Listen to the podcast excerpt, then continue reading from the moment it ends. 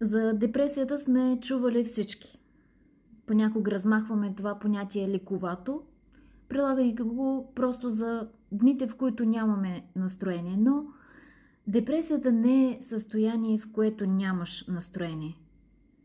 Това е дупката, която толкова много те е погълнала с чернотата си, че не виждаш нищо светло в нещата, които за другите са ярко светли. И не само, че не виждаш, но и не вярваш, че ще го видиш някой ден –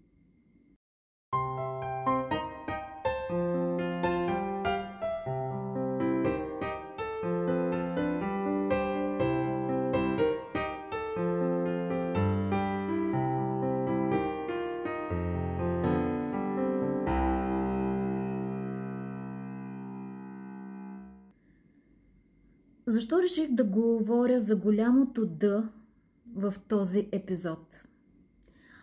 Аз нямам опит с депресивни състояния, с дни в лошо настроение, да, но сериозна депресия дано никога да не я познавам. Въпреки, че наскоро, след като преболедувах ковида и то без никакви осложнения, незнайно защо усетих някакви малки пипала, които се опитаха да се промъкнат в душата ми с черния си цвят. Беше за период от една-две седмици, но си дадох сметка колко ужасно е чувството да не изпитваш радост дори от неща, които са ти носили радост преди. Говори се, че този коронавирус влияе също и върху менталното ни състояние и при някои хора активира такъв депресивен нюанс в душата им – дали беше това или нещо друго, не мога да кажа. Може и да било натрупване на няколко фактора, кой знае, но определено си дадох сметка, че наистина алармирането, идващо от специалисти, психолози, че депресивните състояния ще се засилят масово в хората вследствие на тази различна година за всички нас, е основателно. Със сигурност ще се отрази върху психиката ни това напрежение, което вече една година витае във въздуха. Повечето от нас сме информирани какви могат да бъдат причините за депресията. За някои хора тя идва по наследство и те обикновенно я познават, защото са я виждали в родители или баби, дядовци. При други хора тя идва след някакъв инцидент, който променя по някакъв начин живота ти и те кара да се чувстваш, че вече нямаш контрол над нещата – при трети пък просто натрупването на негативни новини за дълъг период от време отключва тревожност и оттам се задейства чувство на безпомощност и депресия. Най-важното при депресията е да я разпознаеш в себе си от рано, защото колкото по-рано и се противопоставиш, толкова по-лесно може да я прогониш. Какво чувстват хората в депресия? При различните хора е различно усещането и интензитета, но има общи неща, които са типични признаци. Чувстваш страх или тревожност, но не такива, които просто те държат на штрек, а такива, които напълно ти отнемат надеждата, че може да се почувстваш по-добре. Чувстваш се абсолютно безнадежден, изгубил интерес към всичко, неспособен да изпиташ наслада от неща, които преди са ти носили такава и тежката форма вече е да изгубиш смисъла си и да се появят мисли за самоубийство. Характерна е загубата на желание за сексуални преживявания, спиш твърде малко или твърде много, нямаш желание за контакт с хората, съзнателно се отдръпваш и изолираш. Някои хора напълно потъват и могат да лежат в леглото дни наред. Други намират сили да станат и да вършат ежедневните си задължения, но всичко е като механично отработено движение. Нищо не ти носи радост. Дано никога да не се налага да познаваме това състояние на депресия. Аз не съм специалист и няма как да давам съвети какво се прави в тежките форми на депресия. Там знам, че са нужни лекарствени средства, упорита работа с психолог и диетичен режим понякога, но всеки от нас е нужно да знае за началните форми на депресията, за да й противодейства на време или за да я разпознае, ако тя се появи при наш близък човек. Знаете ли, че хората се срамуват да говорят за това, че се чувстват отчаяни? Мисля, че при повечето хора е така. Дори сами пред себе си ни е трудно да си признаем, че сме потънали в черна дупка. Това като че ли ни прави уязвими, изглеждащи твърде слаби, а едно от най-важните неща за противодействие на депресивно състояние е да го споделиш с някого, да говориш за него, да потърсиш помощ. Може би най-добре е с близък човек, но ако не стига смелост за това, абсолютно необходимо е да поговориш с специалист, да не подценяваш нещата с смелото подхвърляне «Абе, ще се оправя скоро».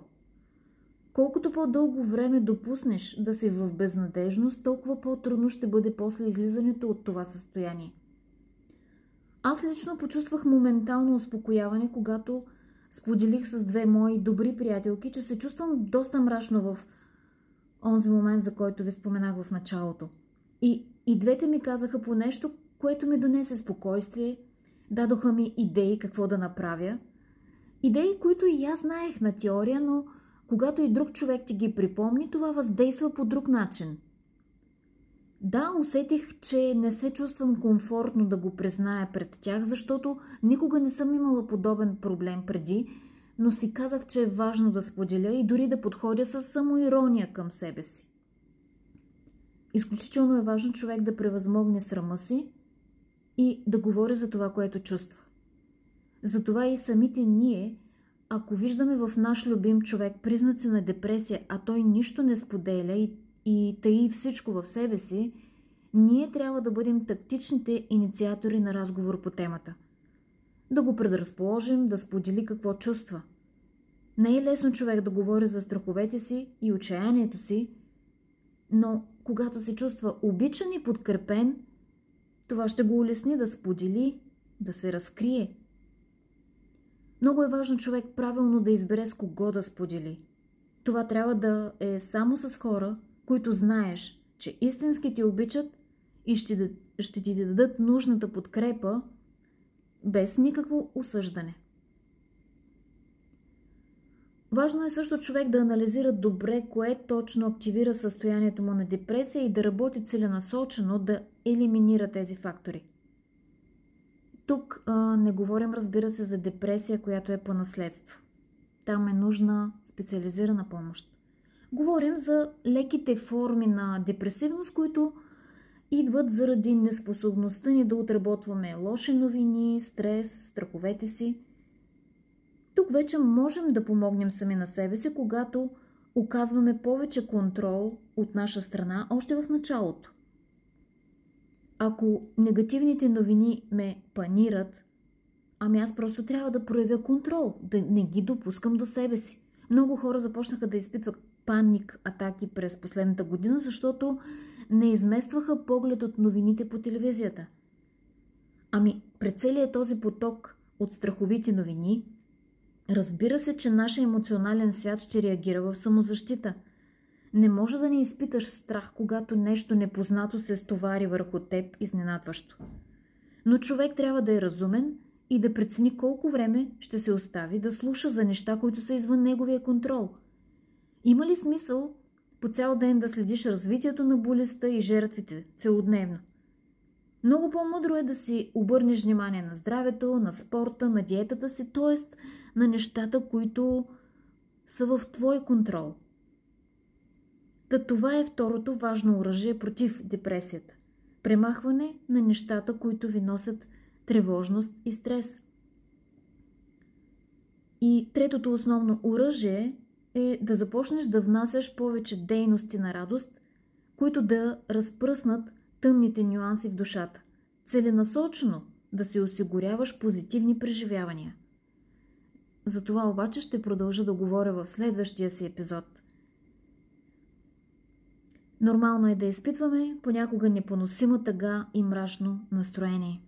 Важното е да не допускаме това състояние да продължи твърде дълго време.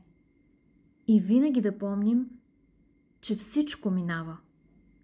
И това ще мине, защото ние няма да допуснем то да остане. И днес, и утре.